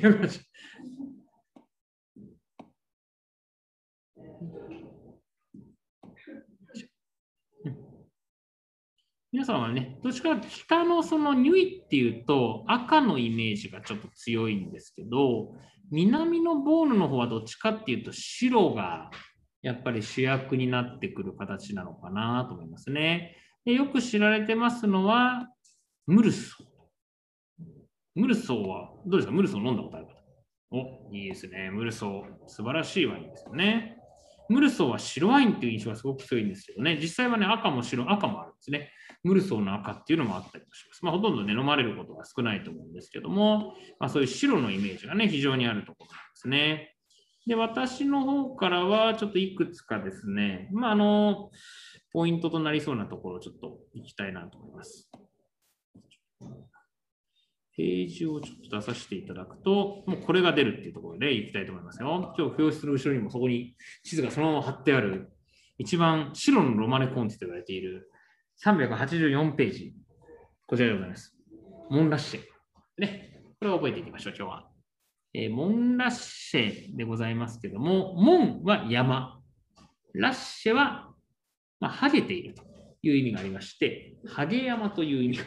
あります。なんかあんまりいいイメージじゃないですね。でもそんなことはなくて、要はこう、そこには何を植えても育たなかったんですね。何も植えても育たなかったんですけど、ブドウだけは育ったって言われていると。ですので、モンラッシュ。何もないところにブドウだけが育ったというふうに言われていて、今では世界最高の白ワインというふうに言われているのがこのモンラッシュなんですね。えー、モンラッシェというのはですね、ちょっと珍しいパターンにはなってるんですけども、えー、皆さんが今こう、道路に立っていると。道路に立っていて、お顔をこう見上げているっていうのがこの写真の、この地図になっていて、ここお顔を見上げていますというとね、これ左手に見えますのが、シャサーニモンラッシュ村です右手に見えますのが、ピュリニモンラッシェ村です。みたいな、こういうね、イメージになっているような、この地図真正面見たときにそんな感じになってるんですよね。村の境界線がちょっとこう太い地図でぐーってこう引かれているようなイメージになっていると思います。えー、この中にですね、えー、3番というのがありまして、3番が、えー、モンラッシュですね。モンラッシュになります。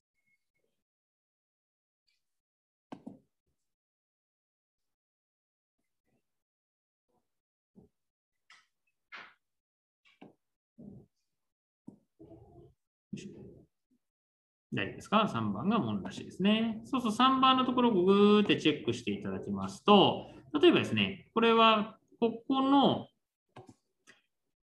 村の名前がシャサーニモンラッシュ、シャサーニモンラッシュ村とキュリニモンラッシュ村があります。で、えー、モンラッシュという畑が真ん中にちょうどありますよ。真ん中っていうのはどういうことかっていうと、この村とこの村の境界線はこの線のところ、ここなんですよね。ここの線で左手に見えますのがシャサニモンラッシュ。右手に見えますのがピリン見ましょうか。ということは、要はこのモンラッシュって村は両方にまたがってるんです。両方にまたがってるとですね。一つの畑が二つの村にまたがってるというようなのが見えるかなと思います。地図上でですね、見えてくるかなと思います。ここのね、ピュリニモンラッシェ村、シャサーニモンラッシェ村、モンラッシェ世界最高の白ワインを生み出す最高の村というふうに言われております。他にも有名なグランクリュがいくつかあるんですけど、どっちにしかないものが出ます。どっちかにしかないものが出ます。では、またがってるものは出ないってことです。モンラッシェはまたがってるので、さっきのロマネコンじゃないですけど、有名すぎて出ないんですよ。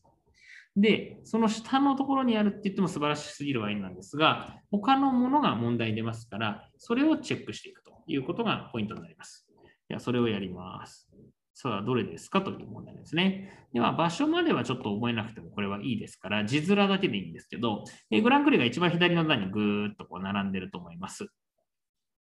はい。えその中で、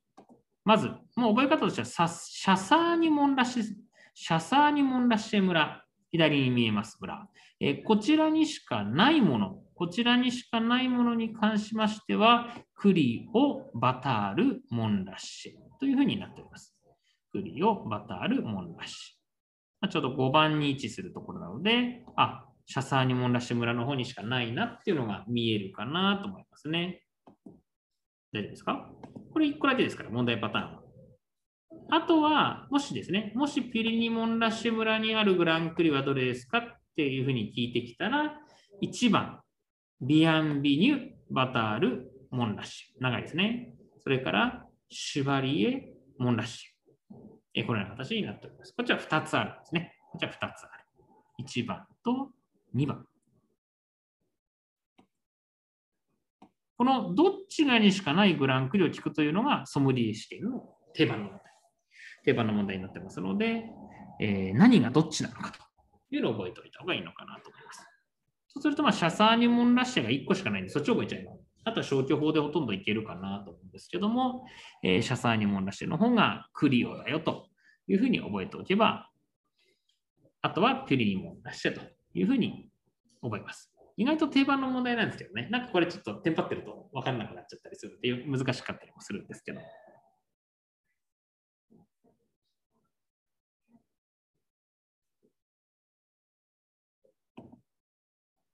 これちょっとね、知っといていただくといいかなと思いますね。はい。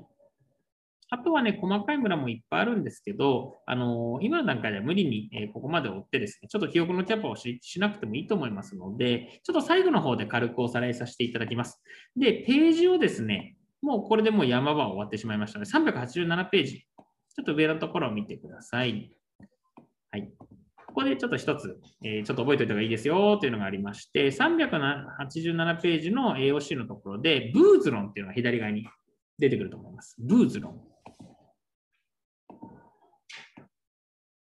はい。こちらは、ブーズロンというのは、ブドウ品種、アリゴテです。アリゴテ。シャルドネじゃない。シャルドネじゃなくて、アリゴテが作られているだけというですね、ラム英語詞になってます。だから、ブドウ、皆さんがワインショップに行って、ラベルを見て、ブーズロンというふうにもし書いてあった場合には、これはシャルドネではなくて、アリゴテ。先ほどのキールのカクテルのワインが使われているということですね。エイジが、ちょっとですね。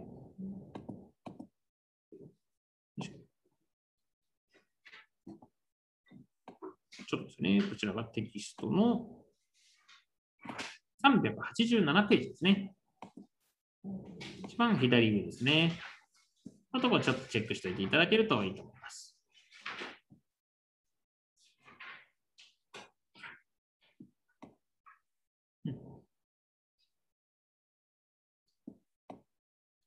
はい、大丈夫ですか？次ですね、次に行きたいのは、次のページに行きまして、今度マコンっていうエリアが出てくるんです。ここもパフォーマンスが良くてですね、だいたい2000円とか3000円ぐらいで美味しい、美味しい、美味しいブルゴーニュワインを楽しむことができると思うんですが、えー、ここのマコン、右の段に地方名の AOC って書いてあると思うんですけど、皆さんがワインショップでマコンを見ましたと。そうすると、マコンって書いてあるものに関しては、白、赤、ロゼ、全部3色とも生産が可能でございます。3色とも生産可能なんですけども、これにですね、マコンビラージュというふうにつきますと、これは白しか一気に作れなくなっちゃいます。白しかなくなっちゃう。だからマコンビラージュっていう名前で赤とかロゼはないということです。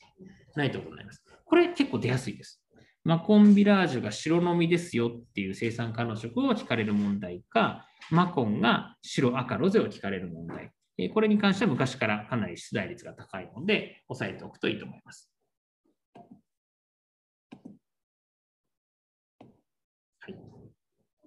これはね、ちょっと暗記になっちゃうんですけどね。あのー、まあ、何が、何色が作れるのかっていうところですね。それなんか押さえておくといいかなと。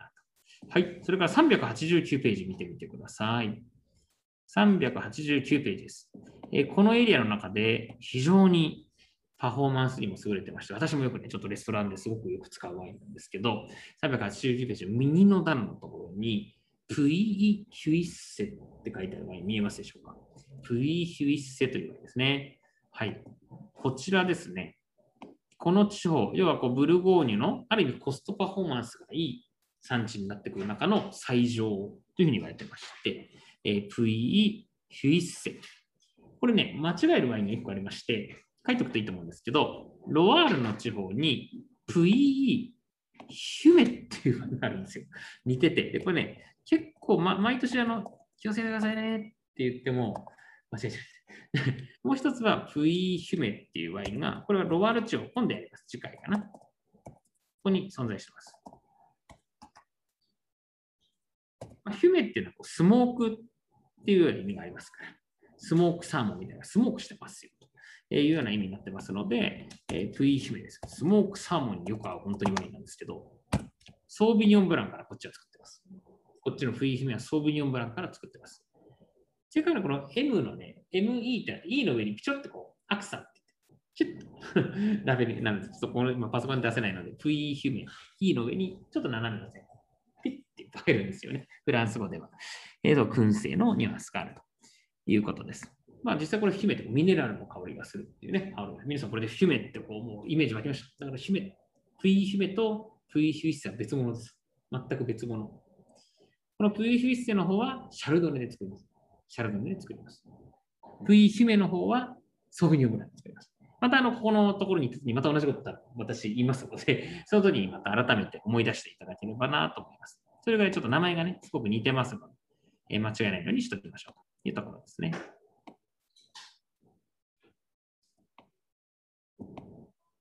はい。今年からね、このプイフィッセは、あのー、まだ今日本にはちょっと登場もしてこないんですけど、プルミエクリティ1級畑がね、またさらに認められたりとかして、非常に、あの今盛り上がっている産地にはなっておりますが、ちょっとその辺をやると今日の情報が増えるので、この末には馴染みのあるところに逃げたいと思います。ボジョレー390ページ。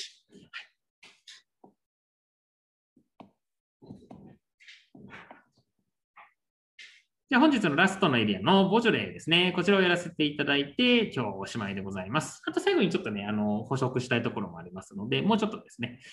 はい。えー、では、このボジョレー地区についてですね、皆さんどうですかね、ボジョレーと言いますと、やはりヌーボーのイメージでございますでしょうかね？えー、11月の第3木曜日に、え、なると。昔はね、あの11月15日っていうふうに決められてたんですけど、今の木曜日という形になってます。これは非常にシンプルな理由がありまして、フランスの方はやっぱり土日は働かないためにですね、出荷が、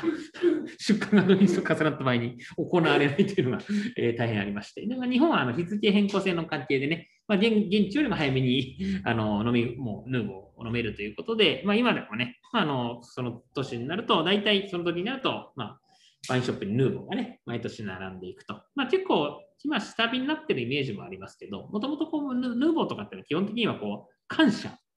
をこう、今年も素晴らしいワインができました。日本酒とかでもそうですよね。今年も素晴らしいお酒ができました。ありがとうございますっていうこうお祭りというか、みんなでそういうこう今年のワインに対して感謝するのが、まあ、ヌーボーでございますので、あ今年もいいブドウが育ちましたねとか、そういうね、イメージで作られているというところは、あの、押さえておいていただくといいかなと思います。だから結構詳しくなってくると、ヌーボーとか変になんかこれは飲まないぞとかって感じになっちゃう人もいるんですけど、そんなことはなく、ヌーボーはヌーボーで毎年ね、えー、楽しんでいただくと、まあ、非常にそれはいいのかなというふうに思いますね。まあ、試験の方としては皆さん覚えてます？マセラシオンカルボニック。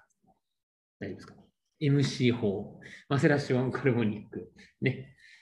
炭酸ガスの中で、タンクの中で密閉してね、ブドウがこう破れやすい状態にしといて、そこでプレス下に入れるとすごく色が濃くなって、でもタンニンは優しくて、だボジョレ・ンルーコって色がすごい濃いのに、すごいフルーティーですよね。それはどうしてですか？マセラシオンカルボニック。炭酸ガス。それを使ってます。カルボニック使ってますよ。大丈夫ですか？思い出してきました。はい。それがあります。その香りって、何て言いました？第2アロマで何の香りでした？バナナの香り。ね、バナナの香りってありましたね。はい、といったところでございます。はい。まあ、そんなヌーボーですけど、このヌーボーですね、ボジョレー地区で一番出やすい問題って意外とシンプルで、土壌は何ですかっていう問題ですね。非常に出されやすいかと思います。えっ、と、ボジョレーの地は基本的に花崗岩の土壌をしておりますので、えー、花崗岩土壌ですね。一時花崗岩がコロナにとかいう話あってね、結構話題になったことありましたけど、もう完全に何もなくなりましたけど、信憑性もなかったですけど、まあ、花崗岩の土壌というね、えー、ところを押さえておいていただけるといいかなと思います。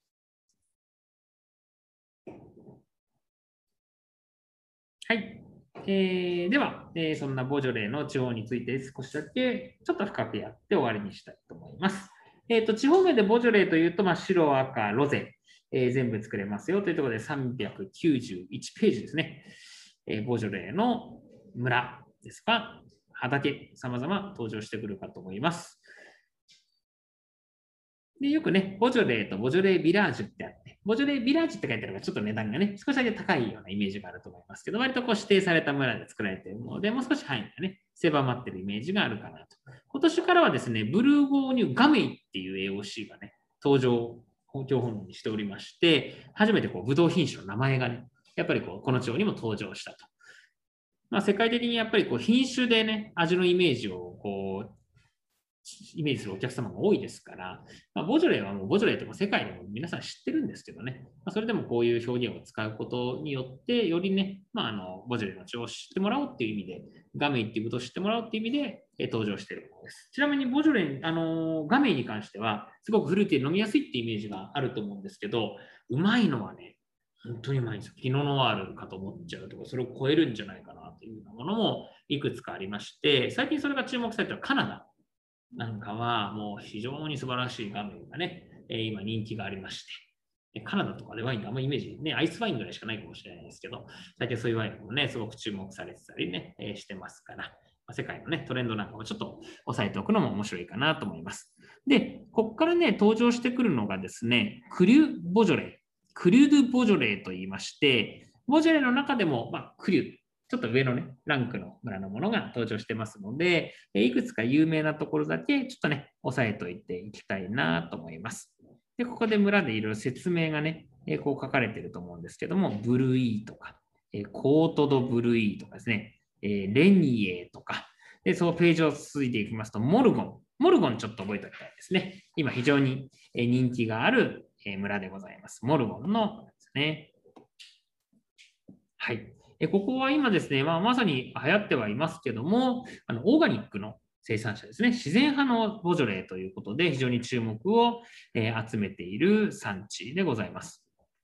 ちょっとこう土壌もね、ボルカニックというか火山性の土壌というのが入ってましてね、ボルカニックというふうに言いますけども、火山性の土壌とこう生き生きとしたはつらつさが非常によく出てくるような地方なんですよね。えー、とても人気のある村で、モルゴンですね。大体2、3000円ぐらいの価格帯の中で購入できるかと思いますけどもね、ちょっとこう可愛らしい、自然派なんで可愛らしいイラストとか、えー、そういうの作り手さんが多いかなと思いますけども、日本食にもよく合いますしね、個人的には焼き鳥が超おすすめでございますけども、あのボジョレがね、昔はよく焼き鳥には合うよというふうに言われてますけども、まあ、そのフルーティーな酸味とかね、えー、塩味、レモンの塩味にも耐えれるし、塩のしょっぱさともよく合うし、タレのね、甘みともよく合うよというふうに言われているところです。えー、それから下の方に行きますと、ムーランナバンというですね、ちょっとかっこいい名前の AOC が出てくると思います。えこれはですね、非常に、え知名度が高いです。えボジョレーの中で、まあ、トップの品質といいますと、やはりこのムーラン・ナバンというですね、え、ムーラン、風車、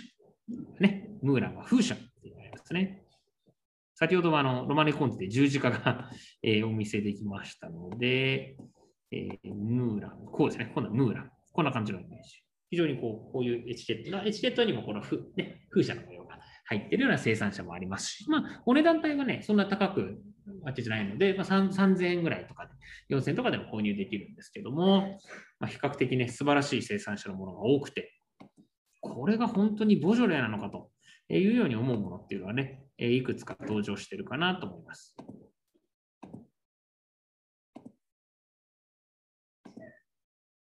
はいまあ、以上が今日のブルゴーニュの、え内容ですね。まあ、実はもう倍ぐらいやろうと思えば、倍ぐらいやれるんですけど、今日半分の量をすみません、半分のスピードでやらせていただいたって感じなんですけど、まあ、これでいいかなと思います。今の勉強は。今まででしたら、もっと全然、もうマシンガンのように今日多分1年の中で一番ゆっくり喋ったなって自信あるんですけど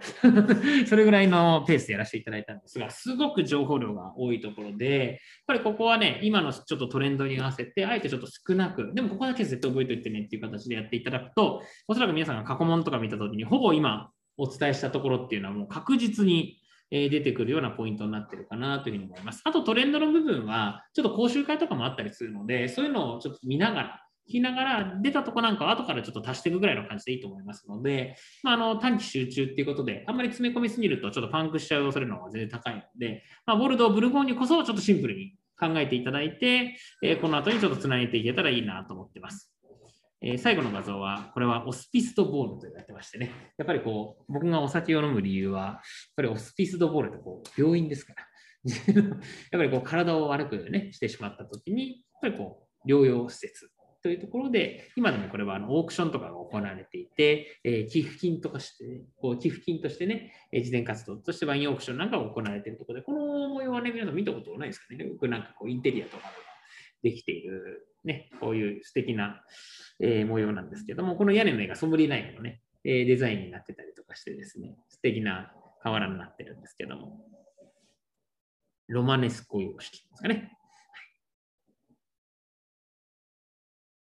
美しいイメージでございます。まあ、現地ね、訪れたら必ず、えー、皆さんが行く、もう日本語のパンフレットも全部、全部各国語で揃ってるぐらいの、まあ、名門地になってるところですね。はい。あとはですね、ブルーゴーニュは、まあ、これで終わりなんですが、最後にこう表が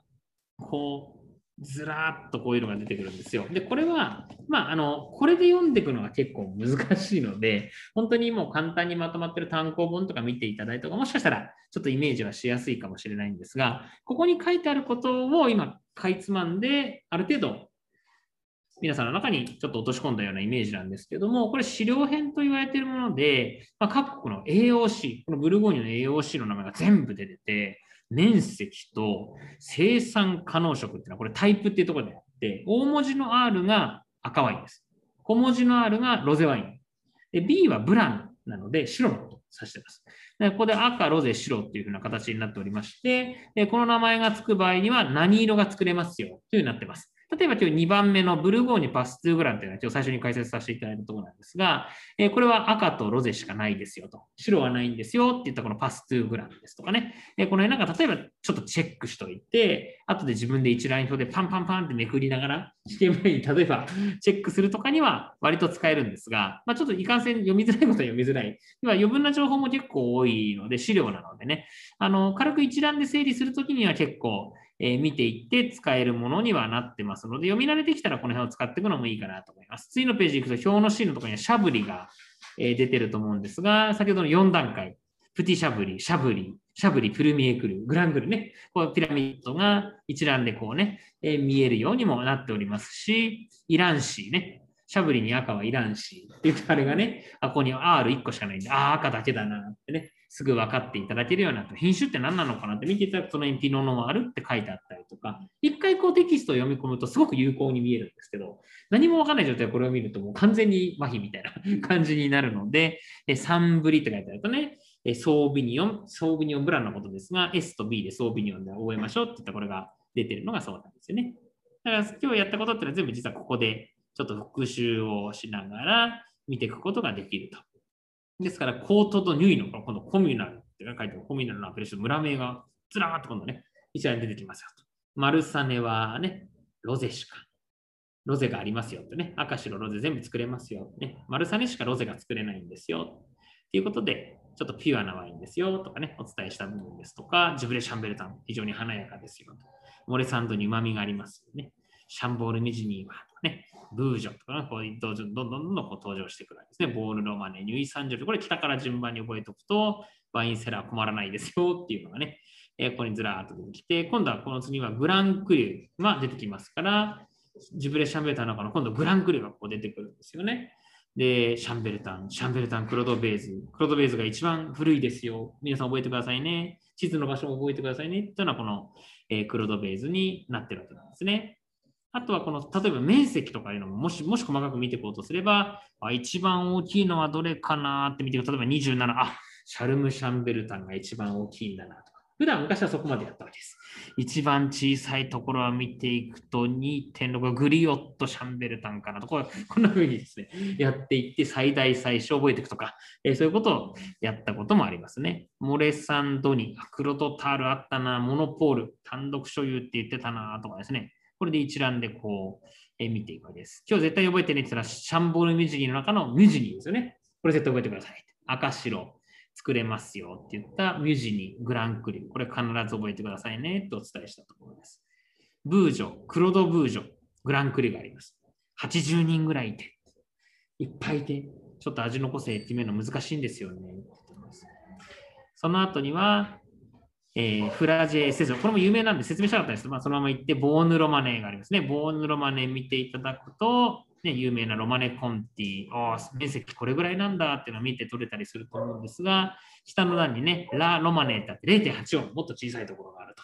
あ、じゃあこっちが問題に出るのかなってね、ラ・ロマネをやったというようなイメージですね。はい。で、こう続いていくと、ラドワとかね、いろいろ有名なワインが登場していきまして、南の方はね、白が多いですよと、ここからボーヌになってますから、南は白が多いですよってなってます。この南で白が有名なんでね、赤しか作れないのはどれですかって問題とか結構出るんですよ。そうすると、この396ページの一番下のポマール、ポマール、赤、赤のみになってますでしょ ?R1 個しかないですね、大文字の。ポマール。それから次のページにまたいて一番上、ボルネイ、ボルネイ。これ赤しかないですね。で、ちょっと間挟んでいくと、一番真ん中ぐらいにブラニーって B で書いてある。ブラニー。これが赤しか作れない。ですね。そうすると、この南のボーヌの地では赤は作れ赤しか作れない。ここに、白が作れないのが3つあるわけなんですよね。それ答えてください。フォマール、ボルネイ、ブラニー。赤のみですか？ってね。はい、赤のみですって答えるとか。そういったところがあります。はい、次のページいきますと、今度は今日はちょっとやりませんでしたがね、シャルル・マーニュ大帝。コルトン・シャルル・マーニュとかね、聞いたことありますでしょうかね。超有名なワインですよ。シャルル・マーニュ大帝というね、方がいまして。ここは有名な白ワインですね。コルトン・シャルル・マーニュは白しかないというふうに言われています。この王様が昔ワインを飲んでいて、髭が長い王様で、ワインを飲んでる時に髭に赤ワインを使って、それで大笑いされたのを怒って赤ワインは作るなっていうふうに言われてるのが有名で、その時に抜かれちゃったブドウがね、今日ボチョルでやったガメイっていうブドウで、それでかわいそうに抜いて、それで全部シャルドネに植え替えて、でこのコルトン・シャルルマイン私の名前があるところでは、必ず白の実。コルトン・シャルルマインには白の実。一番気難しい王様で、実際にサーブするのもすごく難しいワインでして、開かないの、全然開かないの。硬いワインで開かないの。3万と4万するんですよ。お客さんにサーブすると、ね、全然顔となんでこんなに気難しいの？ぐるぐる回したりとか、デキャンタージュってこう、ツアーして2回ぐらいになって、ぐんぐん振ってね、起こして、持ってきましたみたいな。持ってきましたよ、お客様みたいな。そんな感じのね、まあ、それぐらいの、まあ、俺のフェンチだったらそれぐらいのノリでいっちゃうんですけど、まあ、厳格なレストランではもちろん、しっかり雰囲気作ってやっていかないとなかなか開いてもらえる、ものだったりとか、あとはピュリニモンラッシュ、サササニモンラッシュね、今日やったところでございますけど、え、ピュリニモンラッシュとサササニモンラッシュにしかないものですよね。ピュリニモンラッシュにしかないものは、バター、えー、シバリエモンラッシュとビアンビニュバタールモンラッシュ。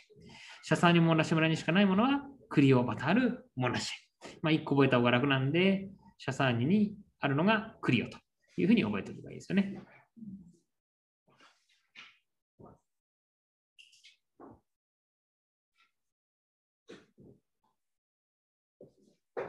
はい。ちょっと今日長いですけども、そのまま行くと次のページには表の G、ブーズロンがありまして、一番上ブーズロン。ここはアリゴテしか作れませんよって言ったところですね。だからアリゴテっていうふうに一番右側に書いてあるのが見えるかなと思います。えー、下に行きますと今度マコンのエリアになってますから、マコンは赤白ロゼで作れるんですけど、マコンビラージュってつくと白しか作れないんですよっていうのが出てるんです。これがやっぱね、B になってるところですね。ここはやっぱり試験出る確率高いですよっていうところですね。美味しいワインでプイヒュイッセ、プイヒュイッセシャルドネから作ります。似てるワインでプイヒュメっていうのがあります。次回やりましょう。それはソービニオンブランから作ります。えそういうふうにやってます。最後、ボジョレー。ボジョレーに行きますと、ボジョレーっていうとね、ヌーボーのイメージでちょっとフルーティーなイメージが強いかもしれませんが、実は素晴らしいものもあるんですよ。素晴らしいものは、クリュード・ボジョレーと言われてまして、こうやって下にずらーっと並んでね、赤しか作れなくなってますけども、この中にサンタムール。サンタムールっていう時はちょっと言うまかったですけど、一番北のクレッドボジョレになるんですけど、セイントね。またセイントと愛ですから。聖なる愛。サンタムール、アムールですね。これも非常にそういった意味ではよくエピソードのあるものですし、ムーランナバン、風車があるとか、ね、やりました。下から2番目のモルモン、自然派のものが多かった。え、そういったエリアでございます。